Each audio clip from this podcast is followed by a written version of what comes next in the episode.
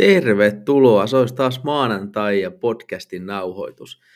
Paljon aika mielenkiintoisia matseja on pelattu viikonlopun aikana. On, on valioliigaa, Lontoon derbyä, on Bundesliigan kärkikamppailua, La Ligassa Madridin derby ja sitten totta kai Man United Newcastle liigapin finaali. Paljon perattavaa, paljon juteltavaa. Ei kai auta muuta kuin laittaa levyt soimaan.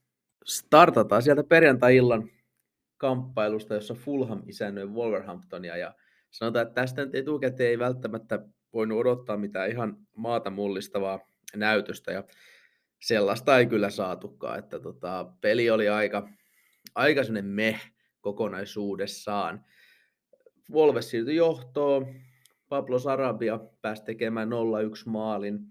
Ja sen jälkeen ottelu meni aika paljon mun mielestä niin kuin vieraiden käsikirjoituksen mukaan, mutta sitten tuli Fulhamin tämän hetken vapahtaja Manor Solomon, israelaislaituri, kolmas peli putkeen maali, tasotti yhteen yhteen ja toi tärkeän, tärkeän pisteen sitten Fulhamille kuitenkin, että isä Mitroha oli sivussa ja tiedettiin, että se saattaa aiheuttaa pientä vaikeusta Fulhamin hyökkäämiseen. Sitä se kyllä myös teki, vaikka, vaikka ei Isukkikaan ollut missä ihan ilmi liäkessä viime aikoina.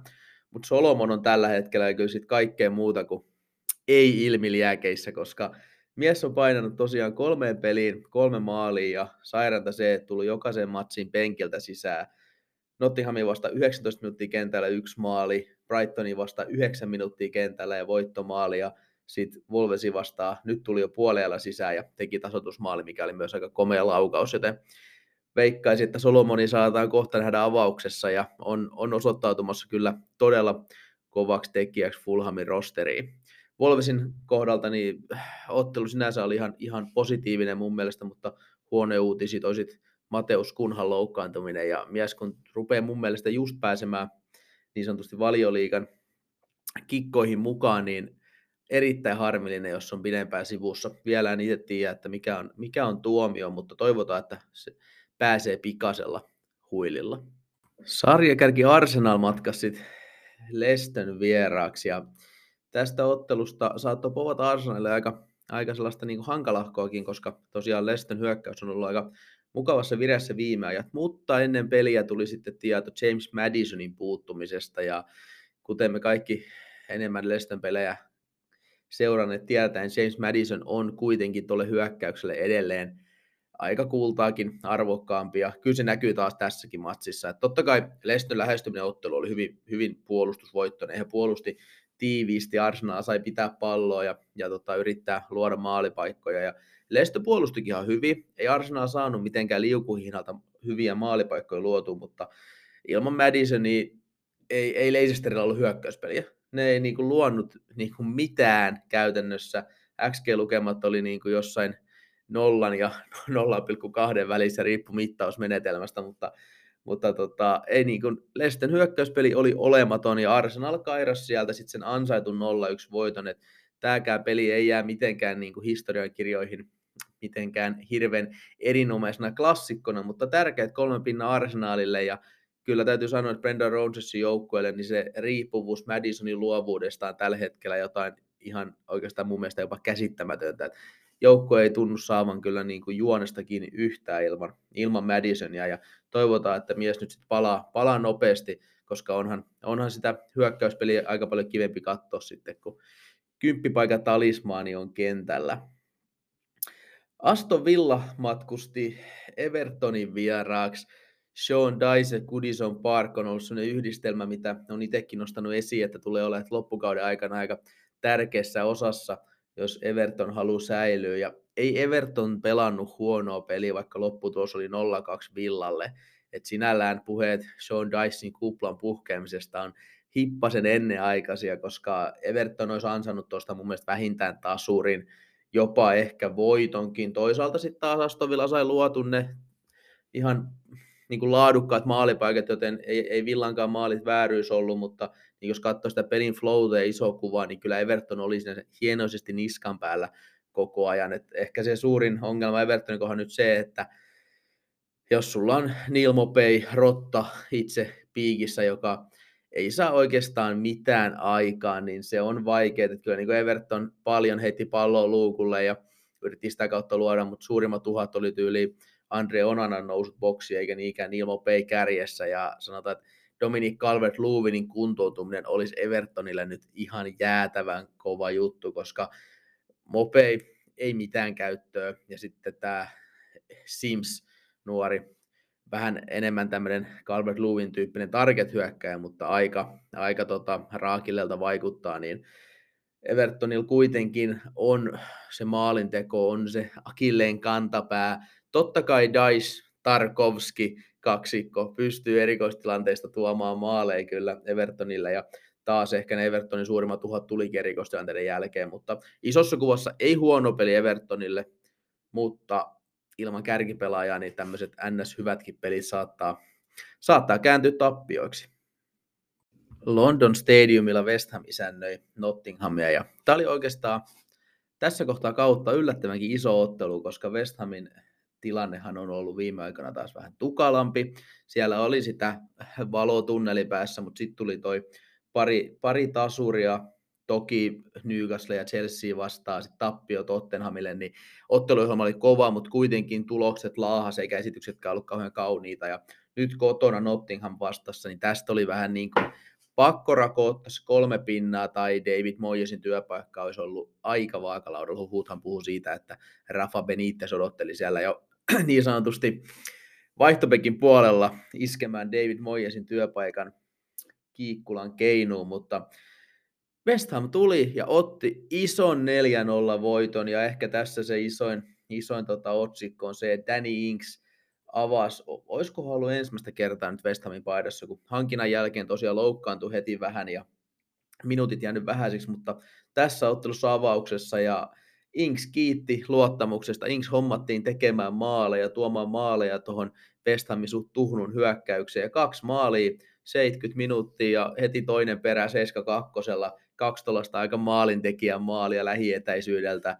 Ja tämän jälkeen sitten vielä Declan Rice 3-0 ja jopa Antonio sai tehty maali 4-0, niin erittäin ansattu voitto West Hamille ja oikeastaan niin kuin just sitä, mitä Hiihtoliitto määrää, koska neljä maalia, sellainen niin kuin erittäin hyökkäyksellisesti positiivinen esitys loppupeleissä ja ihan niin kuin kylmäviilesti tehoja ja varmasti antaa itseluottamusta West Hamille nyt jatkoon. Ja kuitenkin me tiedetään, että tuossa joukkueessa sitä potentiaalia on ja ei ne esitykset ole ollut niin heikkoja, mitä tulokset niin kuin koko kauden mittakaavalla, joten tämä saattaa olla sellainen pieni piristysruiske West Hamille, joka voi kantaa yllättävänkin pitkälle. Et ensi viikollahan siellä on tulossa sitten, sitten kova Brightonin vieraspeli, mihin oikeasti pitää sitten saada ne fiilikset kondikseen, jos halutaan pärjätä, koska Amexilta ei helppoja pinnoja luvassa, mutta nyt, nyt tämän jälkeen West Hamilla on varmasti astetta parempi sauma. Nottinghamin suhteen sitten taas, niin nyt on sitten alla se City ryöstötasuri, jonka jälkeen tuli tämä 4-0, että se City-pelikin olisi voinut olla aikamoinen teurastus, jos City olisi vaan viimeistellyt, niin kyllä mä edelleen sanon sen, että Nottingham on parantanut, mutta kyllä se sarjapaikka, se ei ole missään tapauksessa kirkossa kuulutettua. Jos West Ham Nottingham oli iso ottelu, niin sitä oli myös sanan kaikissa määreissä Leeds Southampton. Kaksi joukkuetta, jotka on voitu viime aikoina laittaa aika puhtaasti kriisileiman alle. Molemmat on nyt vihdoin saanut myös nimetet, nimitettyä nämä pysyvät managerit. Havi Grassia ensimmäinen ottelu Leedsin peräsimessä ja Ruben Selles sai sitten lopulta Southamptonilta luottamuslauseen ja vakituisen pestin valmentajana hienon Chelsea-voiton jälkeen. Nämä on aina hauskoja tarinoita, kun tavallaan valmentajata kukaan ei miellä, että hän tulee olemaan se päävalmentaja, mutta sitten tulee se matsi, sauma ottaa isot pisteet, sä otat ne isot pisteet ja koko laiva kääntyy. No, Ruben Selles on nyt sitten Southamptonin päävalmentaja ja aika näyttää meille, onko se nyt sitten tällä kertaa Sotonin johdolta oikea ratkaisu. Mutta itse tästä pelistä, niin aikamoinen nyhjäystaistelu ei, ei kumpikaan valmentaja varmaan ole saanut omia ajatuksia ihan täysin vielä sisään, josko Havi Graas sanonut pelin jälkeen, että, että tota, hän on erittäin tyytyväinen tähän esitykseen, koska jos he yhdessä päivässä pystyy saamaan näin paljon aikaa, niin mitä he saa seuraavan viikon aikana. Joten siinä mielessä Leedsin leireissä ehkä voidaan pikku positiivista liekkiä lähteä sytyttelemään, ja olihan tuo 1-0 voitto sitten niin kuin todella arvokas tässä kohtaa kautta sille ei ole mitään väliä, miten se tulee, kunhan se tulee. Ja varmasti antaa taas uskoa Leedsinkin leiriin, kun mietitään, että siellä oli, oli aika monta tappio peliä alla viimeisen voiton jälkeen, niin, niin kyllä, kyllä toi oli tärkeät kolme pistettä ja nosti Leedsin taas putoamisviivan yläpuolelle. Toi putoamiskamppailu on ihan älyttömän tiukka. Soton sitten taas näistä peleistä pitäisi jotain raapia, jos halutaan säilyä. Ja, ja kyllä mä sanoin, että mä oon vähän skeptinen, miten toi Ruben Selle saa ton homman toimimaan, mutta hänen niin kuin ehkä tavallaan puolustuksen sanoo, että hän tuntee ton seuran. Hän, hänellä on siellä kuitenkin sitä Ralph Hasenhuttelin perintöä, ja, ja noin pelaajat pitäisi muista edelleen sopia siihen futikseen kohtalaisen hyvin, paremmin kuin tähän Nathan Jonesin ehkä tietynlaiseen kärsimysjalkapalloon, niin ehkä sieltäkin voidaan nähdä jotain pientä valotunnelin päässä, mutta kyllä mä sanoin, että voi aika herkästi se koko lamppukin mennä rikki, ja Sotonin kohdalta niin sanotusti viimeinen sammuttaa valot ilmiö, ja sarjapaikka on sitä myöten menetetty, mutta mä tietyllä tavalla symppaa Sotonen, on mun aina ollut jotenkin sympaattinen seuraaja, mä toivon heille, heille hyvää loppukauden taistelua, mutta en ole turhan toiveikas, jos nyt vaikka muotoillaan näin. Seuraavaksi me sitten on se 19.30 lauantai-ottelu, kun Bournemouth isännöi Manchester Cityä, ja, ja sitten jos City viime ottelussa Nottinghamin vieraana vähän tuhlaili maalipaikkoja ja ei ottanut sitä voittoa, mikä sinne tulla, niin nyt sitten maksettiin kalavelkoja Bournemouthin kustannukselle.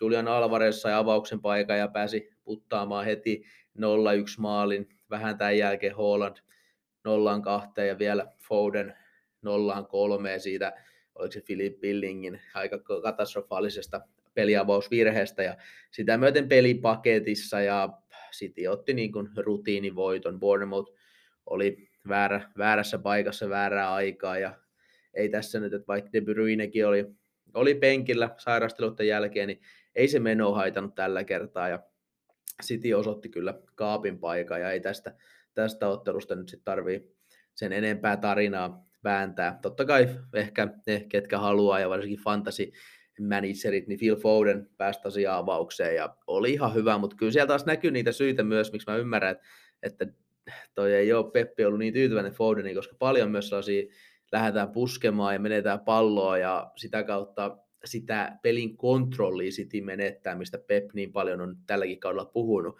Meille katsojille Fodenin pelaaminen on mun mielestä sitten aika paljon positiivisempi, kun se luo niin paljon sitä sähköisyyttä siihen Cityn pelaamiseen ja siitä tulee se, että tämmöiset 1-4 voitot on on todennäköisempi mun mielestä siinä mielessä, kun Foden pelaa, kun sinne tulee sitä liikettä ja menoa, sama kuin Julian Alvarezin pelaaminen, niin siinä on, siinä on vähän eroa, kun sitten, sitten kun siellä on Mahresit ja kumppanit, niin rauhoitetaan tämä kontrolli, ja sitten on pahimmillaan aika tylsäkin joukkue katsoa tällä hetkellä, mutta, mutta, mutta kaksiteräinen miekka. Peppi tietää varmaan kuitenkin paremmin kuin me sohvamanagerit. Lauantaina pelattiin vielä poikkeuksellinen 21.45 alkanut matsi, kun Crystal Palace sisännöi Liverpoolia ja tämä oli kyllä mielenkiintoinen peli jo etukäteen, kun miettii, että puulilla alla se katastrofaalinen ilta Anfieldillä Real Madridin vastaan Champions Leagueassa.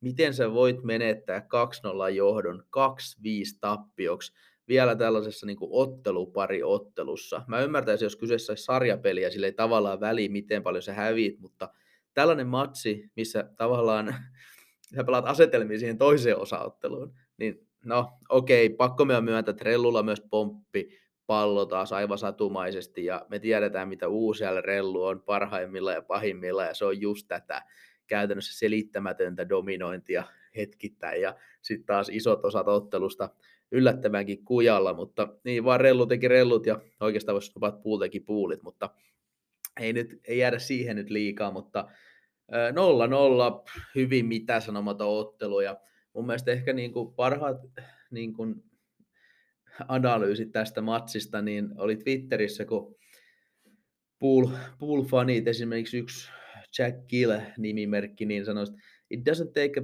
body language expert to know that the body language of a lot of these Liverpool players is absolutely awful. So many of these players are not playing for the shirt at the moment. No passion, no fight. Sad to see. Ja no, näitähän nyt tulee aina, kun joukkueet pelaa huonosti. Mutta kyllä siinä Liverpoolin touhus, siinä näkyy oikeasti mun mielestä ihan selkeästi ajoittain sitä, että että ei, ei ole vaan sitä samaa taistelua, mitä ennen kuin me tiedetään, mitä se kloppofutis vaatii. Se vaatii sen 110 pinnan se aggressiivisuuden ja se asenteen sinne. Ja kun sit kun se puuttuu, niin se näkyy kyllä tosi radikaalisti. Ja, ja tota, esimerkiksi kun Man City, niin kyllä sielläkin mun välillä on näkynyt sitä taistelun puutetta ja, ja kyllä se näkyy heidänkin pelaamisessa, mutta se ero siinä kohtaa tavallaan siihen pelaamiseen on kuitenkin äärettömän paljon radikaalimpi Liverpoolin kohdalla, koska se pelitapa vaatii sen. City pystyy sitten sillä kontrollilla ja bla bla bla kuitenkin kääntää niitä puntteja omaksi edukseen ja ihan yksilölaadullakin. Mutta sitten niinku Poolin kohdalla, niin sitten se vaan, se palapeli rupeaa, se rupeaa hajoa pahasti ja tällä hetkellä niin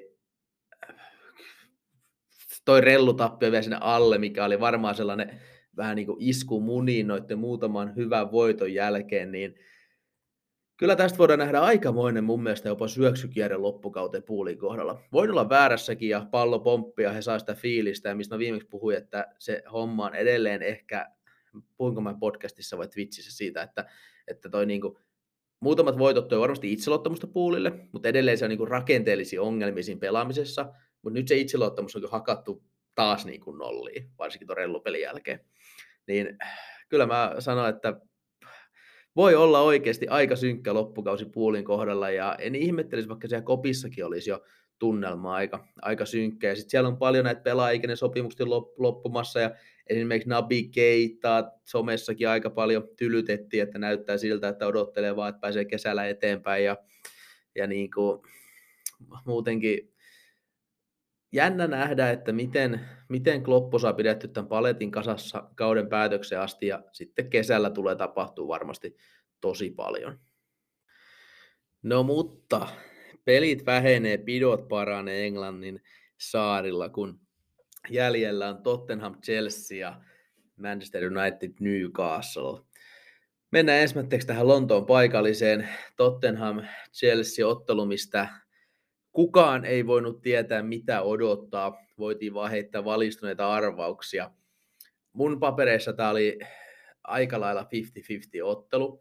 Vedonlyöntimarkkina kääntyi vähän Chelsean kelkkaan. Chelsea oli pieni suosikki ennen matsia. Ja, ja tota, Chelsea aloitti ihan hyvin, mutta sitten sieltä tuli Thiago Silvan loukkaantumista ja Tottenham pääsi paremmin peliin mukaan. Ja lopulta Spursille ehkä ihan ansaittu voitto, voisi sanoa. Oliver Skipin unelmalaukaus, Spurs kasvatin uran ensimmäinen maali Tottenhamin edustusjoukkojen paidassa ei voisi olla paljon hienompia. Sitten vielä Hartsa Kane puttaa takatolpilta tyhjiin ja Stellinin Tottenham, onko se se real deal? Jengi puhuu he jostain Man Unitedin yllätysmestaruudesta, mutta mä sanon, että kattokaa Stellinin Tottenhamia. Se on voitosta voittoa ja peli, se on konemaisen hyvää. Stellinihän itse sanoi ottelun jälkeen haastattelussa, että nyt kun Antonio Conte on poissa, niin tuntuu, että Tottenhamin pelaajat on vähän niin kuin teinipoikia, jotka on joutunut aikuistumaan nopeassa aikataulussa. Mä en tiedä, että mitä, mitä kaikkea tässä on taustalla, että onko se kun Conte on siellä isäaamuna, niin pelaajat jotenkin nojaa liikaakin Conte suuntaan, mutta jotenkin tuntuu, että toi porukka on pelannut niin kuin inaa vapautuneemmin ja paremmin Stellin alaisuudessa, mutta nämä on taas tällaisia, että mieli tykkää luoda jonkun tarinan ja syyn tapahtumille. Palloon pyöree, otoskoot on pieniä, mutta näitä hei me fanit, leikitään kuitenkin, mä teen tätä enemmänkin fanina kuin vedonlojana, niin, niin tota, hauska näitä on miettiä ja pyöritellä ja voi niissä aina kuitenkin joku pieni signaalin poikanenkin olla. Mutta mennään sitten tähän surullisempaa tarinaa, eli Graham Potter ja Chelsea. Oliko se nyt niin, että Chelsealla on kuusi tappiopeliä perätysten sarjassa, siis voitotonta peliä, ei tappiopeliä, kaksi tappiopeliä putkeen, mutta tota, sarjassa kuusi voitot, ei kun kuusi voitonta ylipäätänsä. Ja siellä on se Dortmund Champions League-tappio myös, ja tämä oli jonkinnäköistä taas pieniä ja historiaa ymmärtääkseni. Chelsea-joukkueelle ja aika surullista luettavasti Graham Potterin suunnalta. Ja mä oon siis edelleenkin sanon, että mä symppaan Graham Potterin, mä pidän sitä hyvänä valmentajana. Mutta niin kuin mä aiemmin sanonut jo, niin mies on joutunut nyt aika veemäiseen paikkaan. Toi on niin kuin Todd Burley kantoi sinne kissojen ja koirien kanssa pelaajia ja paletti on sekaisin kuin jokiseen eväät. Ei ole helppo sauma. Ja sitten meidän pitää myös muistaa se, että Graham Potter ei ole kuitenkaan mikään sellainen nimi näiden Chelsea-pelaajien tähtienkin edessä, että hänellä olisi suoraan auktoriteettia. Ja se saattaa mun mielestä rupea nyt pikkasen näkymään tässä touhussa, että Potterilla ei välttämättä ole tuo joukkue handussa, vaikka saisit miten hyvä valmentaja, tiedät taktiikat, sulla on omat ajatukset päässä, miten tämä homma lähtee toimimaan. Jos et sä pysty myymään niitä pelaajille uskottavasti, sille ei ole vittuakaan merkitystä. Siis faktaa se, että kuten monet huippuvalmentajat on sanonut, jalkapallon valmentajan isoin tehtävä on tällä hetkellä, että sä pystyt myymään sun ajatukset pelaajille. Olisiko ollut niin, että Luis Enrique, Espanjan maajoukkojen entinen päävalmentaja, sanoi sitä, että valmentajan ykköstehtävä on osata välittää omat ajatukset pelaajille, mitä ikinä näin onkaan. Ja se on varsinkin nykyaikana, kun me tiedetään, millaisia supertähtiä nuo pelaajat on, niin sun pitää saada se kunnioitus. Ne pelaajat jopa, joko ne pelkää sua tai ne rakastaa sua, mutta ne ei saa hetkeäkään pitää sua irrelevanttina. Mä en tiedä, mitä Chelsean kopissa tapahtuu. Siis tää on täyttä mun omaa spekulointia, mutta sen takia tämä podcasti tehdäänkin. Mutta en mä pääsisi ajatuksesta eroon, etteikö siellä saattaisi olla niin, että maailman kalleimmat Enzo Fernandesit ja kaiken voittanut Thiago Silva ja on siellä sitten niin kuin, no Kai Haversista nyt sanomattakaan, että mitä hän touhuu siellä, mutta, mutta kuitenkin ostaako ne jätkät Graham Potteri, hei meidän sympaattinen Laddie Graham, se on oikeasti, mä uskon, että se on hyvä valmentaja ja se tulee vielä tekemään jossain todella hyvän projektin, mutta onko se tämä Chelsea, tämä rahasampo, mikä on nyt jyllännyt, niin mä rupean menettää uskoni siihen ja mä veikkaan, että vaikka seurajohdosta koko ajan vakuutellaan, että Potterilla on luottamus, niin sitä ei välttämättä hirveän pitkään ole. Ja sillä hetkellä, kun sinne seurajohtoonkin tulee se tieto, että valmentaja on menettänyt pukukopin, pelaajat ei arvosta, pelaajat ei kuuntele, niin se on ihan sama, mitä projekti sä mietit. Se on mun mielestä sillä hetkellä game over. No, nyt tylytettiin vähän Chelsean tilannetta. Mä, mä en mielestäni tylyttänyt Graham Potteria, vaan mä tylytin sitä tilannetta, missä se mies on tällä hetkellä. Mutta okei, jos joku saa paskaa, niin jonkun pitää saada myös posia. Ja tämän päivän posihahmo on Erik Ten Hag. Se duuni, mitä Ten Hag on tehnyt tuolla Manchester Unitedin leirissä, on, on mun mielestä ihan poskettoman kova temppu. Jos me mietitään, että mistä asetelmista hänkin tähän kauteen lähti, siellä oli ne rumat alku, alkupelien tappiot, muun muassa Brentford vieraspeli, oliko se 4-0 puolella takeissa, ja hommassa ei ollut mitään järkeä. Siitä on noustu, mutta matkalla on ollut Maguire, otsikot, Cristiano Ronaldo oli sitten täysin oman shownsa siellä, oli Jadon Shanson niin kuin riman alitusta henkisiä vaikeuksia.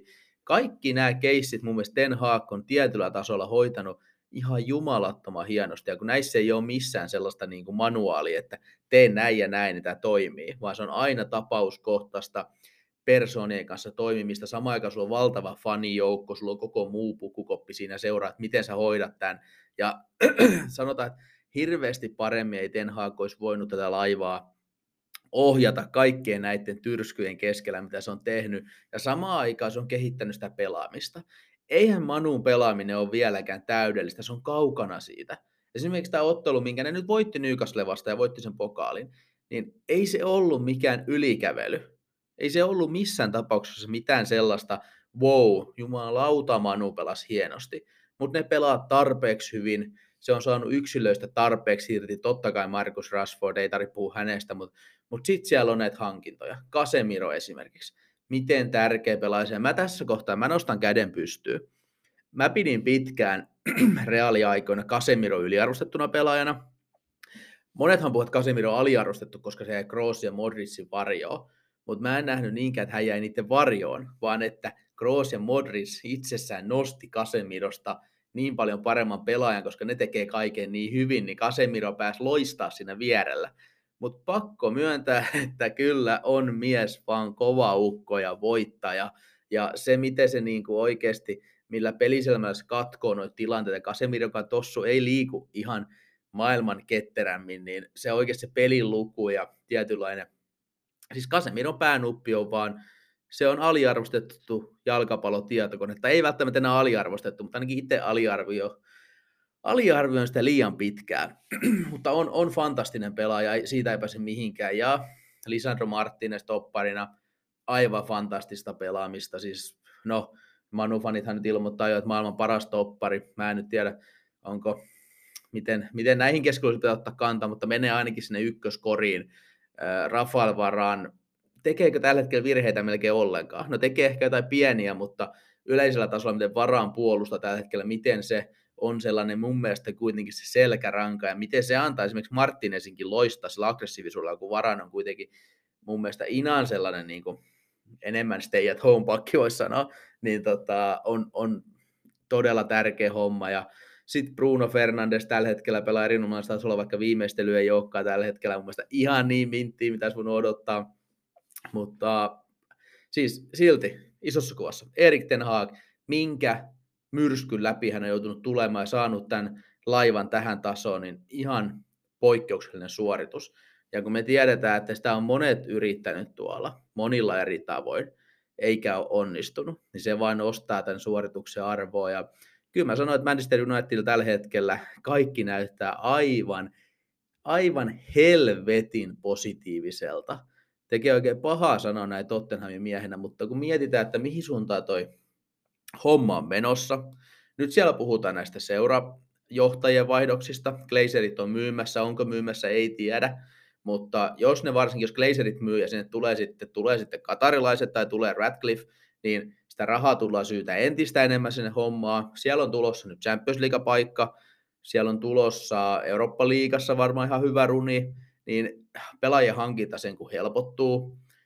Mä näen ihan oikeasti, että jos ei tämä kausi vielä, kun ne antoi elokaudesta niin paljon tasotusta, niin jos ei tällä kaudella vielä Manchester United nouse taistelemaan ihan tosissaan mestaruudesta, niin ensi kaudella he on erittäin potentiaalinen vaihtoehto voittamaan melkeinpä kaikki kisat, mitä on tarjolla. Tietenkään se tarkoittaa, että se on todennäköistä, mutta he on yksi niistä ehdokkaista, jos Ten Haagin prosessi jatkuu samanlaisena. Nykasten suhteen, joo, heidän aika ei ollut vielä ihan hyvä peli, mutta hävisit kuitenkin paremmalle ja Loris Karius ei nollannut itseään mun mielestä finaalissa. Pelas ihan ok, otti pari hyvää koppia. Kakkosmaalista voidaan puhua, jos kun jotain paremmin, mutta siinäkin oli kuitenkin kimmoketta ja muuta, niin kyllä mä sanoin, että ei, ei Newcastle on ehkä Lorisin tätä hävinnyt, mutta ei Lorisi, siis Loris Karjukseen, ei Hugo Lorisi, mutta ei Karjus tätä peliä heille myöskään tietenkään voittanut, mutta enemmän se oli se hyökkäyspään tehottomuus, sit, mikä jälleen Newcastlen turmioksi tässä koitui. Mutta ehkä heidänkin aika, aika sieltä tulee ja Newcastlenkin leiri varmaan nyt on helppo kääntää kaikki katseet ottamaan se Champions League-paikka sarjassa loppukauden aikana. No sitten kun saatiin Sumusaaret paketoitua, niin matka jatkuu perinteisen tapaa Espanjaan. La Ligassa pelattiin taas toinen toista värikkäämpiä otteluita. Ensimmäinen ottelu pelattiin perjantaina totuttuun tapaan. Elsse sarja Jumbo isännöi Betisiä ja tästä sopii ehkä mun odottaa varsin värikästä ottelua. Betisin peleissä viime aikoina tapahtunut yhtä sun toista ja sitä on kyllä Elsenkin matseissa tapahtumaan riittänyt ja kyllä riitti tässäkin pelissä. Yhdeksän minuuttia pelattu, Else siirtyi jo 2-0 johtoon ja siellä koko Estadio Manuel Martinez Valero räjähtää. Ne yleisö näkee, että nyt, nyt se voitto tulee ja, ja tämä homma, tämä homma rupeaa kääntymään. Ja siltä se näyttikin. Betis sai vähän parempaa otetta, kun peli lähti enemmän enemmän menee loppuun kohti, mutta mutta kyllä niin kuin se puoliaika oli kuitenkin isossa kuvassa, se oli mun mielestä niin kuin Elsen käsikirjoituksen mukainen, ja 2-0 puoliaika johdossa mennään tauolle. No, sen sopii odottaa, että Betis tulee entistä kovemmalla, kovemmalla taistelulla toiselle jaksolle, ja sieltä tuli penkiltä heti sisään ykköskärki Borja Iglesias, ja myös kokenut Hoakin otettiin kentälle, myös nuori Juan Miranda korvassa Abnerin, joka oli keltaisella kortilla, niin kolme vaihtoa puoliajalla, se on aina kova temppu, ja Petis sai parempaa otetta. Petis rupesi vyöryttää hyökkäyksiä, sitten 57 minuuttia pelattu, Else Toppari, Lisandro Magallan katkaisee hyökkäyksen kädellä. Sellainen aika epäonninen käsivirhe, ei mun mielestä niin kuin tahallaan sitä tehnyt, vaan vaan olisiko Nabil Fekir aika läheltä potkassut pallon, nostanut sitä, niin kuin lähti ohittaa ja se osui siihen käteen. No, Laliika tuomarit tykkää aina välillä antaa aika rajuakin punaisia ja tästä tuli punainen kortti, katkas läpi jo niin sanotusti ja veikkaa, että esimerkiksi valioliikassa tässä ei olisi ikinä tullut punaista, mutta Laliikassa nyt annettiin. Ja sen jälkeen Borja Iglesias pääsi 6 vitosella pilkulle. Porha on näissä aika kova, kova seppä ja paino 2-1 maalin. Sitten pelataan hetki lisää ja tilanne onkin jo 2-2, kun Juan Miranda painaa kolme minuutin tämän Porhan maalin jälkeen pallon sisään ja sitten mennään hetki. Peli, peli elää aika paljon siinä ja Elsse tekee neljä, neljä vaihtoa ja ruvetaan pääsemään niin sanotusti loppusuoralle. Näyttää, että ehkä Else jollain tavalla roikkuu tässä mukana ja ottaa edes sen pisteen, mutta 88 minuutilla Borja Iglesias pääsee toisen kerran pilkulle. Else pakilta käsivirhe, mikä oli taas, no, La Ligassa selvä pilkku, mutta vähän epäonnekas käsivirhe tämäkin. Ja Borja kuitenkin missaa tämän pilkun. Edgar Padialta iso torjunta, taas stadion mylvii, aivan fantastisesti ja näyttää, että Elsi kyllä taistelee, taistelee tästä nyt väkisin sen tasurin, mutta ei tietenkään tarina pääty siihen, vaan 90 plus 4. Ensi Roko jälleen blokkaa laukauksen, mutta kädellä taas aikaisena niin epäonninen, että se tuli läheltä kova laukaus käteen. Ja Betis 90 plus 5 uudestaan pilkulle. No Borja Iglesias ei mene laukoon, vaan Viljan Jose, joka on koko kauden ollut aika tuhnu, pääsee ottaa sitten ison rankkari siihen pari minuuttia ennen päätösvihellystä ja upottaa pallon maaliin lopputuloksena. Petis on kaatanut Elsen 2-3 aika sairaiden käänteiden jälkeen ja Elsen, Elsen tota, kärsimys se vaan jatkuu. Ja kyllä se niin kuin pakko sanoa, että vaikea nähdä, miten Else, Else tästä enää selviytyy. Että vaikka ne pelaa ihan hyvin, niin ne vaan tupeloi omassa päässä sit sen verran, että se, se vaan maksaa pisteitä. Lauantaipäivä starttasi sitten Espanjol Mallorca ottelu, mistä etukäteen ei voinut mun mielestä povata mitään hirveän säkenöivää ottelua, ja ei se sellainen ollutkaan. Isänille ehkä ihan ansaittu 2-1 voitto, heille positiivista siinä mielessä, toinen voitto perätysten, vaikka esitykset ei Espanjolin kohdalla vakuuta, mutta he on siinä keskikastissa tällä hetkellä, ja sitä väliputomisviivaa on vaan se neljä pistettä, mutta tällä hetkellä he raapii onneksi aika onnekkaitakin tuloksia koti, jos miettii sitä viime viikon Elsse voittoakin lopussa, niin, mutta todella iso kuuden pisteen putki tällä hetkellä ja nostanut heidät vähän, vähän sarjataulukossa ylemmäs.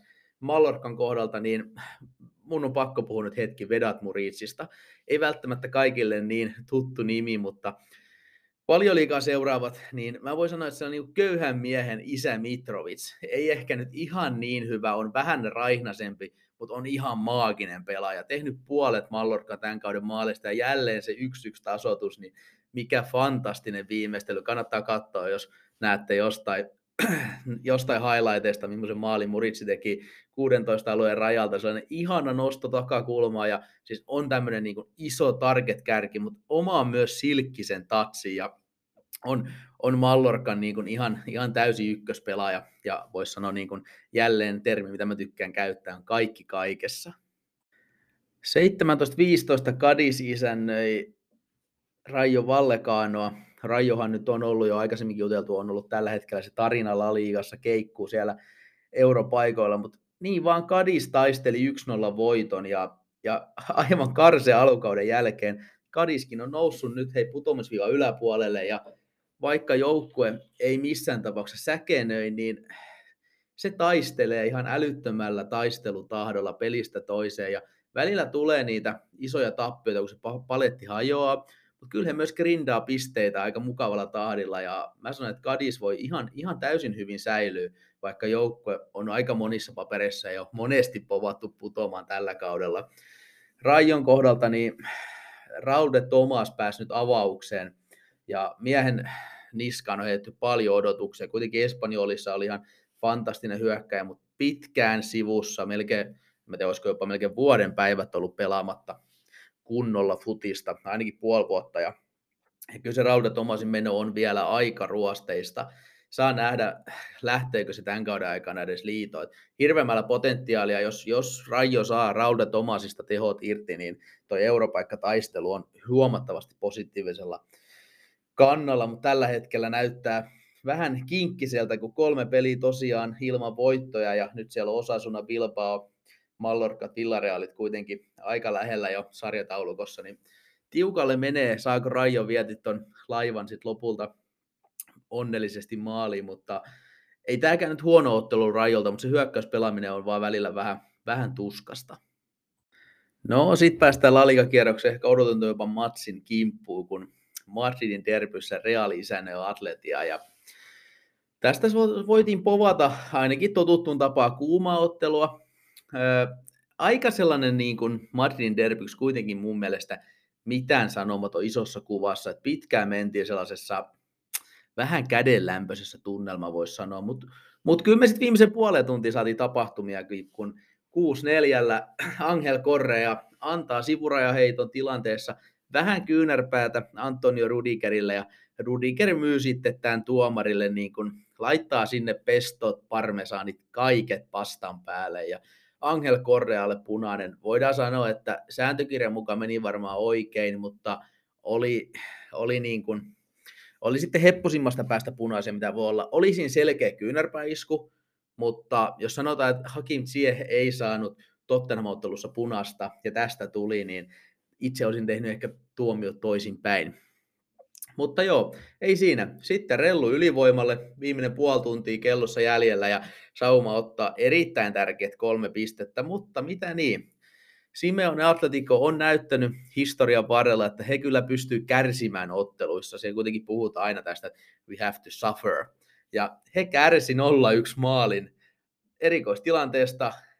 Antonio Grisma lähettää pallon boksiin ja Jose Maria Gimenez tulee ja puskee 0-1 ja Simeone Poppolo juhlat valmiit, mutta eihän Real olisi Real ilman loppuhetkeen nousua. Ja 85 jos me jossain kohtaa puhutaan tarinasta, niin viime viikollahan nostettiin jo esiin tämän debyyttikärki Kastilasta nostettu Alvaro Rodriguezin hieno alustusta silloin Asension maaliin. Ja nyt mies tuli ja puski 85 pelin tasoihin ja tässä on Realilla hei aikamoinen timantti käsissä. Että Ancelottihan sanoi pelin jälkeen, että Rodriguez tulee nousee ensi kaudella ykkösmiehistöön. Hän on ensi kaudella Real Madridin edustuksen pelaaja. Hän tulee saamaan pelinumeron klassisesti 1-2-5 välistä, eli, eli hänet tullaan nostaa sinne ihan kunnolla rosteriin. Ja, ja mitä mä luin uutisia, niin Alvaro itsekään ei tiennyt tätä ennen tätä ottelun jälkeistä pressiä, joten hieno uutinen nuorelle pojalle ja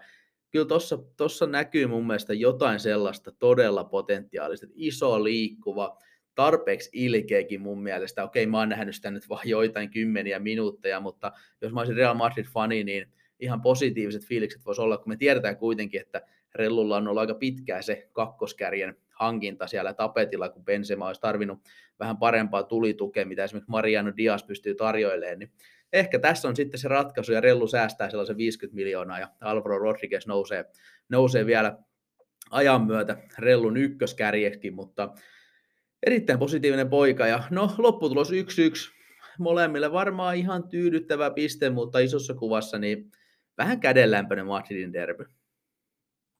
Lauantai päätti sitten kuuma ottelu tämäkin. Valencia isännöi Real Sociedad ja melkein täyteen myydyllä Mestallalla 37 500 katsojaa oli katsomassa, kun Valencia-legenda Ruben Baraja tekee kotidebyytin valmentajana alla tappiosta tappio ollut putki.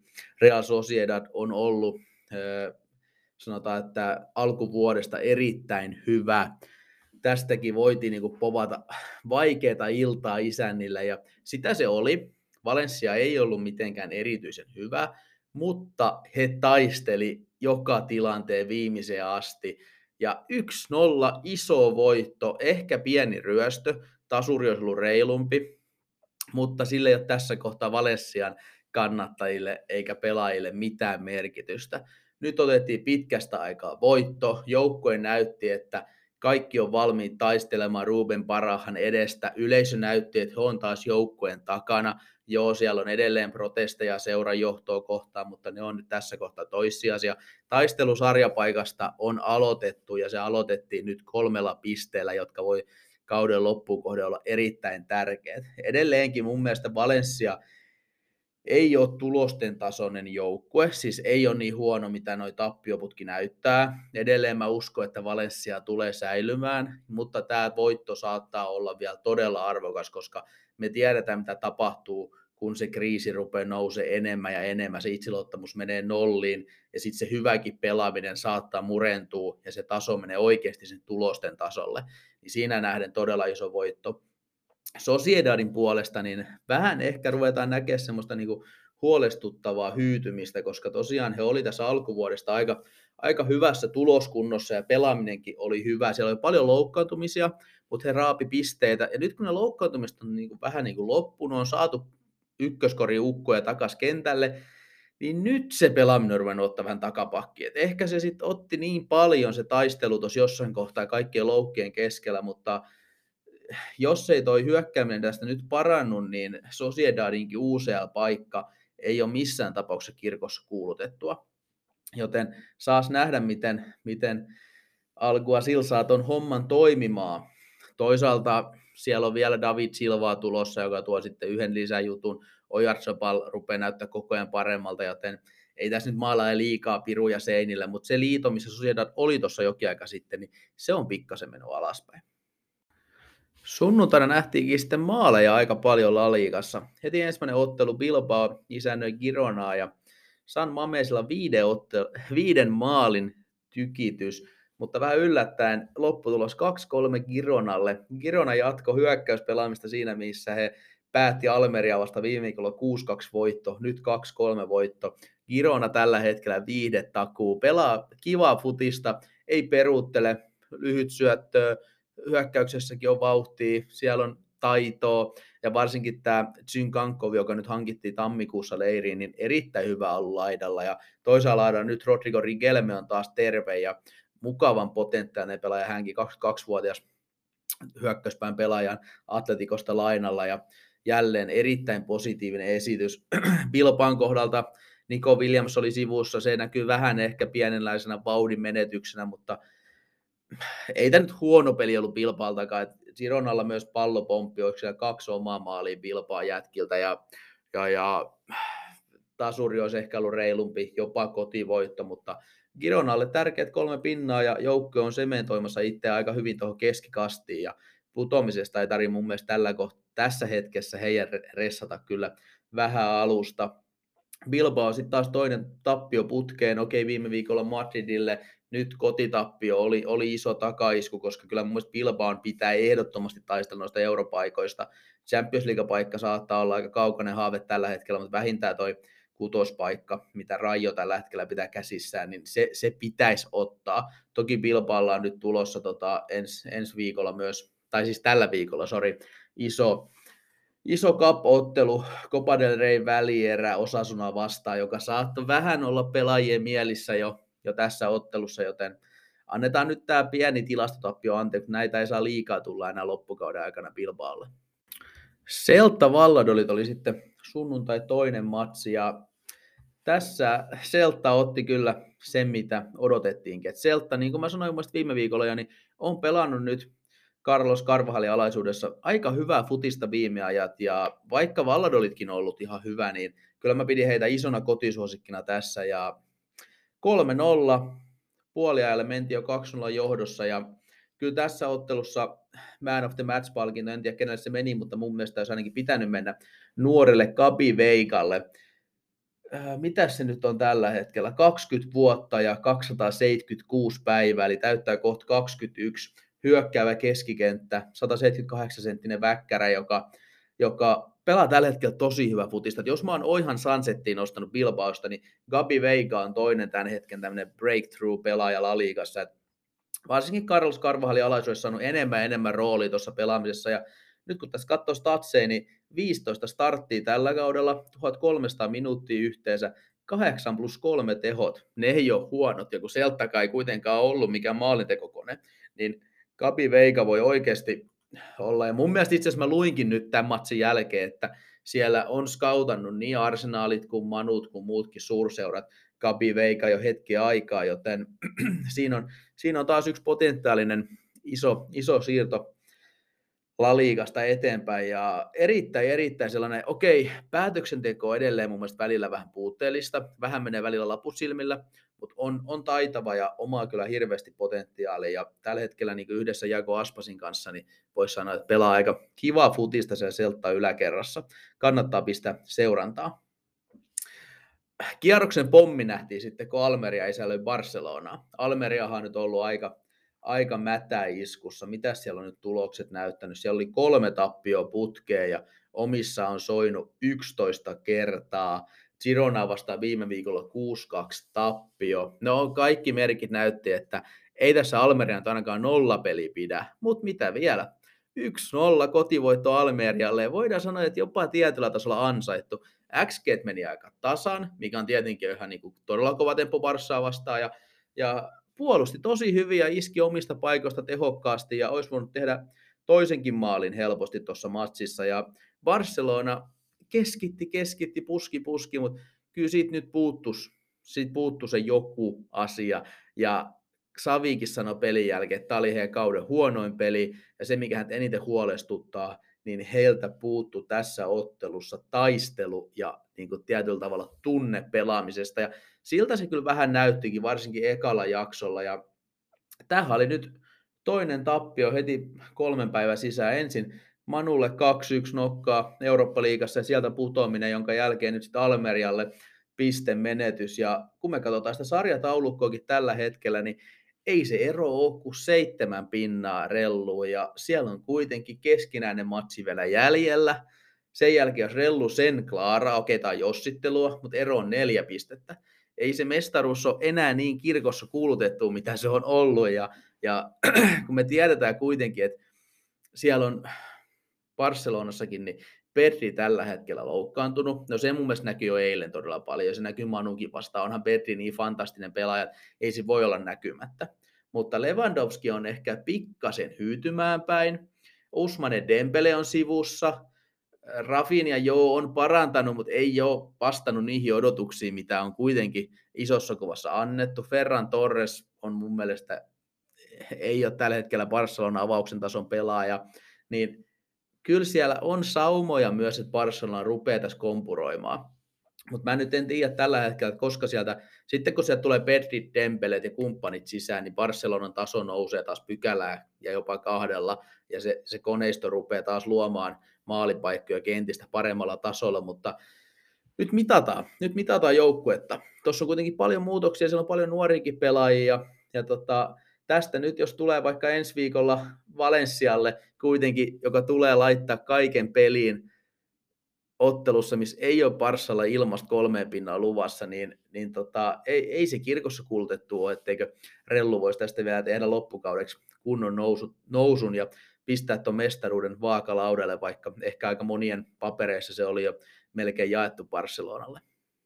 Sunnuntai päätettiin sitten Sevilla Osasuna matsin parissa ja jotenkin mulla oli ennen tätä matsia sellainen fiilis, että tästä voi tulla aika tylsä ottelu, sellainen, että osasuna lähtee puolustaa ja, ja se Villa yrittää sitten hakata päätä seinään ja sitten kun näki vielä avaukset, niin siellä Arra Saatte, Osasunan päävalmentaja, lähti aika rajusti kierrättää, koska siellä on Osasunalla nyt tulossa viikolla toi iso Copa del Rey välierä, joka on heille kuitenkin tällä hetkellä se kauden pääjuttu, kun sarjassa nyt ollaan taistelussa europaikoista, mutta kyllähän pokaalisauma on Osasunan kaltaiselle joukkueelle aina valtava homma, niin siellä oli Lukas Torro ja Jimmy Avilaa ja kumppaneita penkin puolella, mutta ensimmäinen jakso oli aivan täysin Osasuna. Osasuna johti sitä 0-1, teki 0-2 maalin, mikä oli sitten ihan millejä, paitsi on varvei pois, mutta olisi voinut hyvin johtaa 0-2.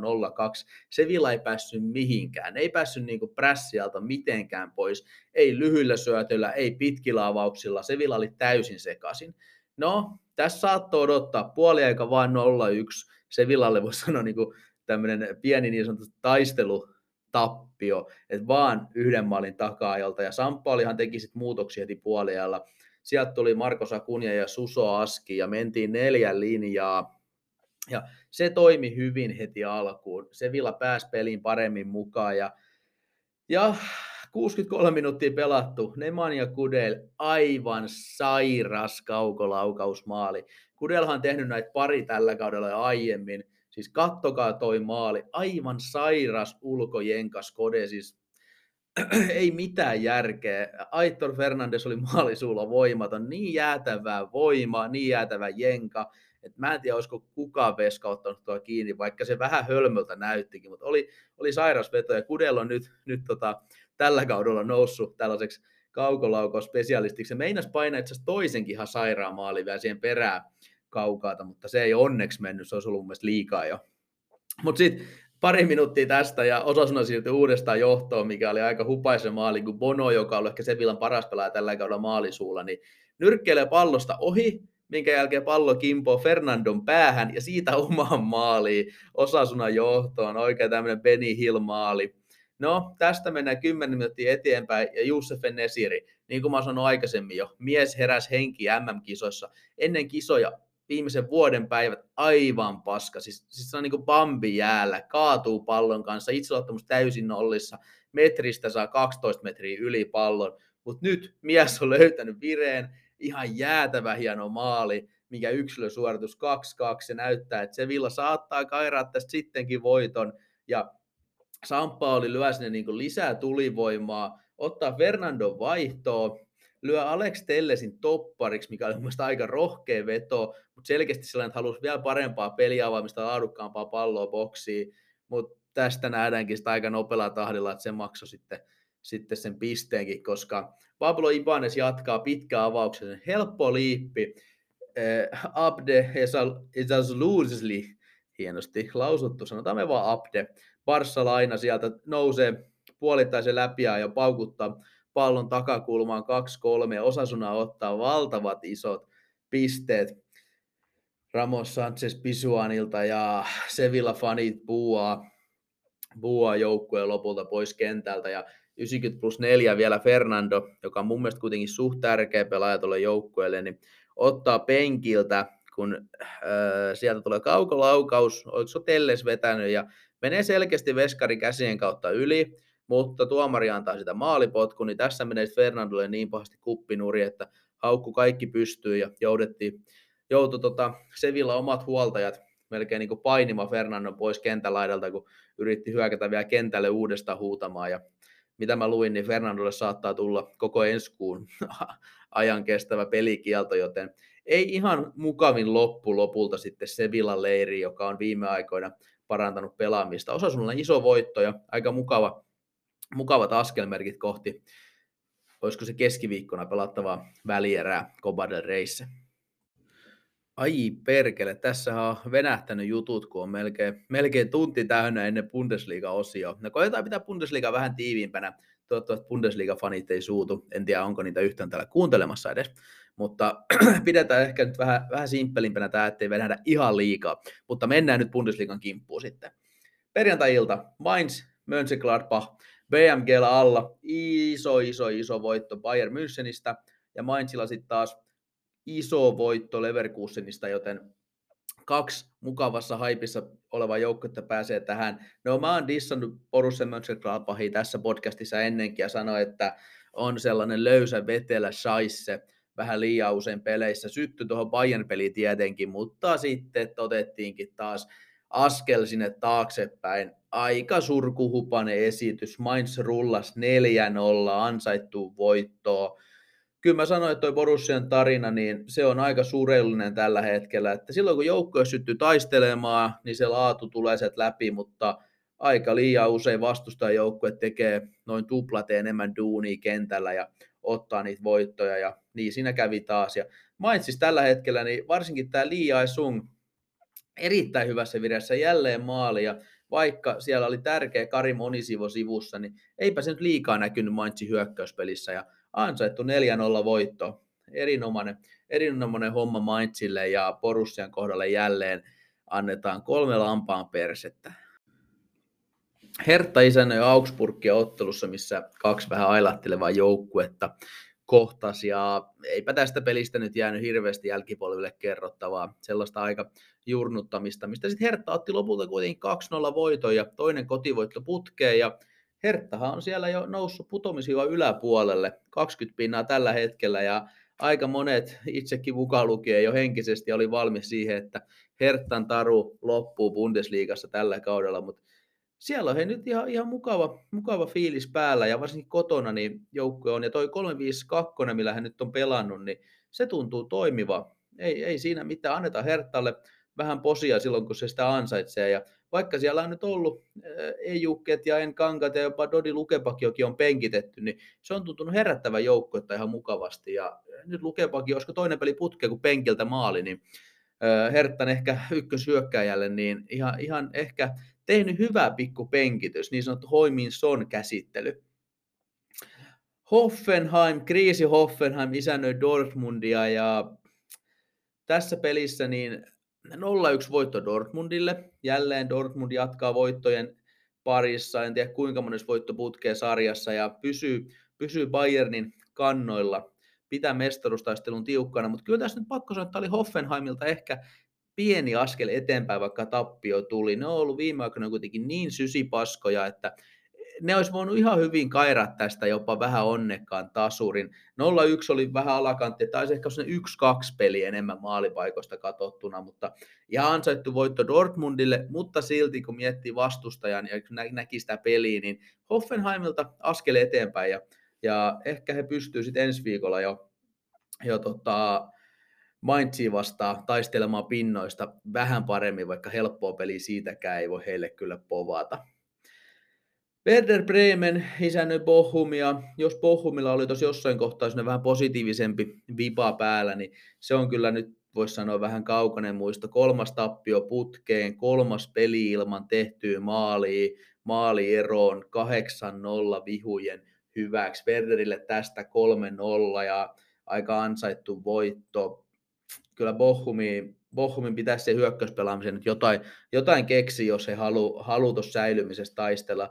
Werder Bremenin puolelta taas niin kahden, kahden tappion jälkeen niin mukava paluu voittojen pari. Okei, siellä oli tappiot Dortmundille ja Frankfurtille, niin ei niistä nyt liikaa voi johtopäätöksiä vedelläkään. Ja Werderi on hei komeasti sarjan nousijana yhdeksäntenä ja heidän ei tarvitse mun mielestä stressaa tippumisesta. Sitten tuon taivaallista vaan ennemminkin mukava runi päälle ja taistelemaan tuosta Eurooppa-liigapaikasta, mikä olisi aika sairas temppu, no en mä siihenkään usko, mutta semmoinen solidi keskikasti sijoitus on Wederille tulossa ja se on erittäin hyvä, hyvä paluu kirkkaisiin valoihin. Köln isännöi Voppia ottelussa, mistä nyt ei hirveästi hehkutettavaa löydy pelitilanteet huomioiden sellainen ehkä yksi yksi nyhjäys olisi ollut reilu, nyt pallopomppi vieraille ja 0-2 voitto, mutta jos me mietitään, että viimeksi taisin puhua siitä, että Wolfsburgin pitäisi aika paljon saada muutettu pelaamisessa, että he voisivat tosissaan taistella noista europaikoista, niin sitä toi ei vielä ollut, vaikka ne kolme pistettä tulikin, mitkä tietty helpottaa taistelua, mutta pelillisesti ei mitään hirveätä ilotulitusta Kölnin suhteen, niin kyllä se on vaan pakko mun mielestä myöntää, että se Antoni Modesten lähtö Dortmundiin näkyy edelleen tuossa hyökkäyspelaamisessa aika rajusti, että ei, ei siinä oikein ole sellaista niin tasasta suorittamista, että välillä he pystyy eh, ilo tulittaa useammankin maali, kuten Frankfurtti vastaan 3-0, mutta sitten tulee näitä niin kuin tehottomia nyhjäyspelejä myös suhteellisen paljon, ja ei se nyt sinänsä ihmettele, kun katsoo sitä hyökkäyskalustoa, niin aika nimetön ja tuhnu se kuitenkin on.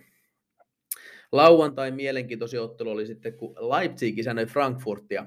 Kaksi joukkuetta, jotka molemmat elättelee vielä pieniä toiveita mestaruudesta ja sitten vähintään taistelee kovasti tuosta UCL-paikasta ja ansaittu voitto isännille. Kyllä Leipzig oli tässä, näytti, että he on parempi joukkue, he on laadukkaampi kokonaisuutena. Molemmat joukkueet tykkää pelata niitä niin nopeita linjan taakse meneviä hyökkäyksiä. Siellä on Wernerit ja Zoboslait ja kumppanit Leipzigilla. Frankfurtilla on tietenkin Kolommuani, Lindström, niin kyllä Leipzig oli tässä pelaamisessa askeleen edellä. Se oli parempia riistoja, parempia kääntöjä. 2-0 puoliajalla olisi voinut olla jopa enemmänkin. Frankfurt pääsi lopussa vielä kahteen yhteen, mutta ei ihan tosissaan mun mielestä taistelupisteistä missään kohtaa tätä peliä. Ja ja tasoero näkyy nyt, ja Frankfurtille vähän nihkeä viikko, kun alla myös se Napoli-tappio, ja Kolomuani ulossa jo siitä pelistä, ja voidaan aika lailla sulkea heidän UCL taival niin sanotusti has been kategoriaan, ja sitä kautta Frankfurtin kaudesta voi vähän uhkaa tulla pannukakku, jos ei nyt, mutta toisaalta, toisaalta nyt päästään keskittyä sitten pelkästään sarjaan, ja sitä kautta se helpottaa heidän, heidän tota toimintaa, koska rosteri ei kuitenkaan mikä turha leveä on, niin ehkä Frankfurt tästä vielä pistää kunnon taistelu uusia paikoista, mutta näillä esityksillä se on vaikeaa. Ja sitten Schalke vastaan Stuttgart. Putoamistaistelun kannalta valtava ottelu ja Schalke neljän ottelun 0-0 putki. Mitä sille käy? Tapahtuuko jälleen vääjämätön ja kumpikaan ei saa palloa maali? Ei tapahdu, nimittäin Schalke 04 10 minuutin pelin jälkeen 1-0 johtoon, kun Drexler pukkaa pallon läheltä sisään ja vielä neljällä kympillä Marius Bulter takaa vasara, Hannu Tihisenä pistää kahteen ollaan ja meillä on juhlat pystyssä. Pornas osa kävi kaventaa vielä 6-3 kahteen yhteen, mutta Schalke kesti vielä loppurynnistyksen ja aivan jäätävät isot pisteet isännille. Nyt on viisi ottelua putkeen pisteillä ja näistä viimeisin voitto. Salkki on noussut sieltä aivan pohjalta jo 16 pisteeseen. He on kolmen pisteen päässä Bochumista, Hoffenheimista ja Stuttgartista ja aivan täysin mukana taistelussa sarjapaikasta.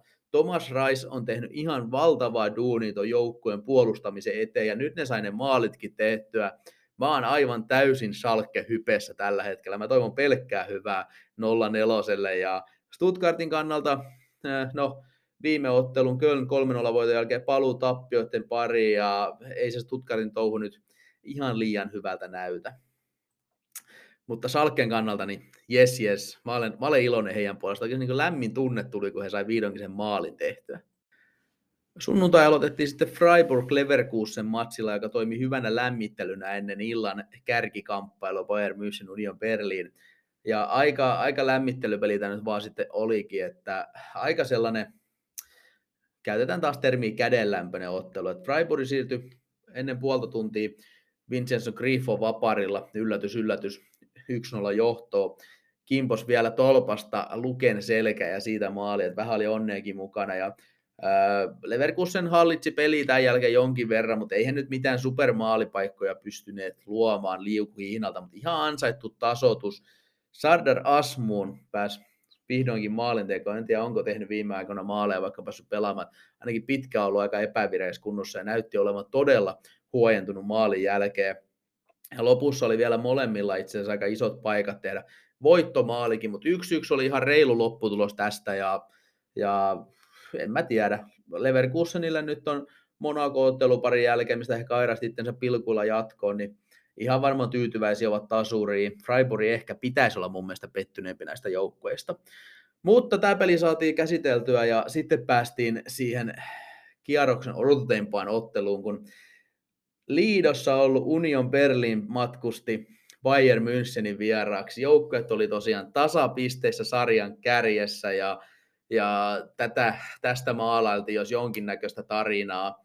Varmasti 90, yhdeksän pinnaa neutraaleista oli vieraiden puolella piskuisen Union Berliinin satutarinan puolella, mutta Bayern München näytti nyt kyllä sitten just niitä Bayern München-mäisiä mestarin elkeitä. Aivan täysi yliajelu.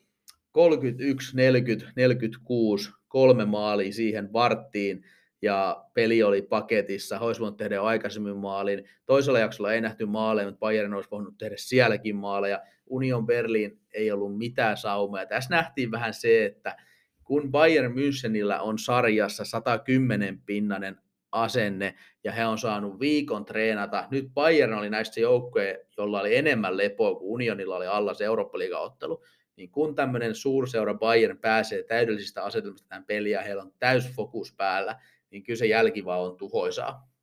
Tässä on ehkä sellainen asia, mitä vedonlyöjätkin voi vähän miettiä, että miten tällaisia Bayern Müncheneitä ja BSKitä ja Barcelonia pitäisi käsitellä, että ne on kuitenkin vedonlyönnisestikin vähän haastavia, mutta tämä nyt ei ole vedonlyöntipodcasti, niin ei mene siihen nyt sen enempää, mutta oli täys ylikävely ja Bayern näytti, taisi viimeksi jutella siitä, että Bayern on jätti suosikki mestaruuteen, vaikka kolme joukkoa oli tasapisteissä ja kyllä he näytti nyt tässä ottelussa minkä takia aivan valtava tasoero. Ja Union Berlinille voidaan sanoa, että kyllä se usealla paikka olisi edelleenkin sairas suoritus, minkä puolesta heidän kannattaa tästä taistella. Dortmund on nyt se porukka, joka yrittää viimeisen asti tuota Bayernin ylivoimaa tässä nyt sitten kaitsee. Ja mä sanoin, että Dortmundilla on saumat siihen, mutta Bayern on edelleen jättisuosikki. Se oli sen pituinen se tunti ja rapiat mentiin. Et mentiin vähän vauhdikkaammin tuo Bundesliga-osuus, niin ei venähtänyt niin pahasti tämä. Kiitos kaikille kuuntelijoille. Edelleenkin laittakaa palautetta, lähtekää haastamaan. Onko Rantanen ihan pihalla? Varmasti on. Jotain keskusteluja on somessa jo saatukin näistä asioista. Edelleenkin muistutan, nämä mun mielipiteitä. Ei ole oikeita ja väärää kauhean usein, mutta mielipiteitä, sitähän me futisfanit halutaan ja saadaan esittää. Kyllä se on meidän, meidän oikeus tässä maailmassa. Jatkokeskustelu Discordista, linkki löytyy meidän Spotifysta, meidän Twitteristä, niin edelleen. Eikä tässä muuta kuin levyt kiinni ja kohti tulevia pettymyksiä.